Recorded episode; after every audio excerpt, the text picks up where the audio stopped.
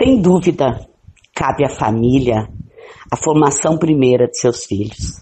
Esta formação deve ser continuada na escola, onde a criança e o adolescente, de uma forma mais direta, irão se confrontar com a cultura, com o saber, com o conhecimento armazenado pela humanidade. É na família que aprendemos a ser.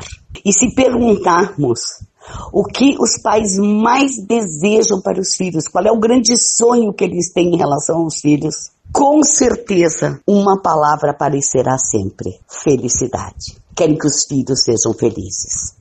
E a felicidade, ela não acontece num passe de mágica e nem é eterna. Ela não é um estado permanente. Ela é uma construção. Ela é algo que nós vamos formando com as nossas crianças, com os nossos adolescentes. A primeira forma de nós ajudarmos as nossas crianças a serem felizes, resilientes e depois poderem dar conta de tudo aquilo que a escola pode e oferece no seu desenvolvimento é o amor. Um amor firme, carinhoso, jamais um amor permissivo, mas aquele amor tem o diálogo que ouve, que dá carinho, abraços, beijos, elogios, que incentiva.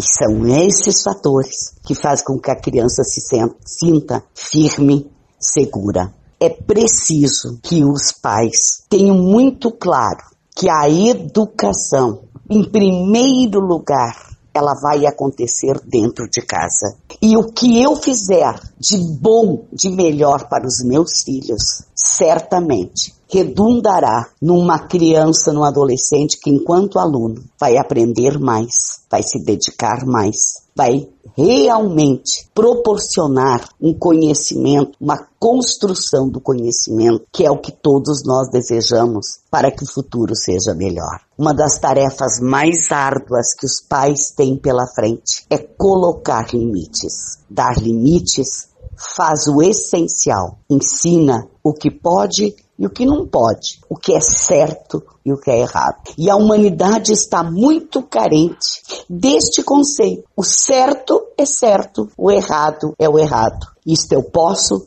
isso eu não posso. Dar limites é dar amor. É criar responsabilidade, é criar comprometimento. E a família, ela precisa assumir esta responsabilidade na educação de seus filhos e não é fácil. Especialmente nos conte no contexto de hoje, não é fácil. Ser autoridade é complexo, mas é necessário. Só desta forma, amando, colocando limites, tornando nossas crianças mais fortes, mais seguras, mais resilientes, elas chegarão na escola onde elas terão muito mais possibilidades para desenvolver todas as potencialidades. Voltaremos a este assunto, especialmente o que acontece quando pecamos na colocação dos limites nas nossas crianças. Muito obrigada.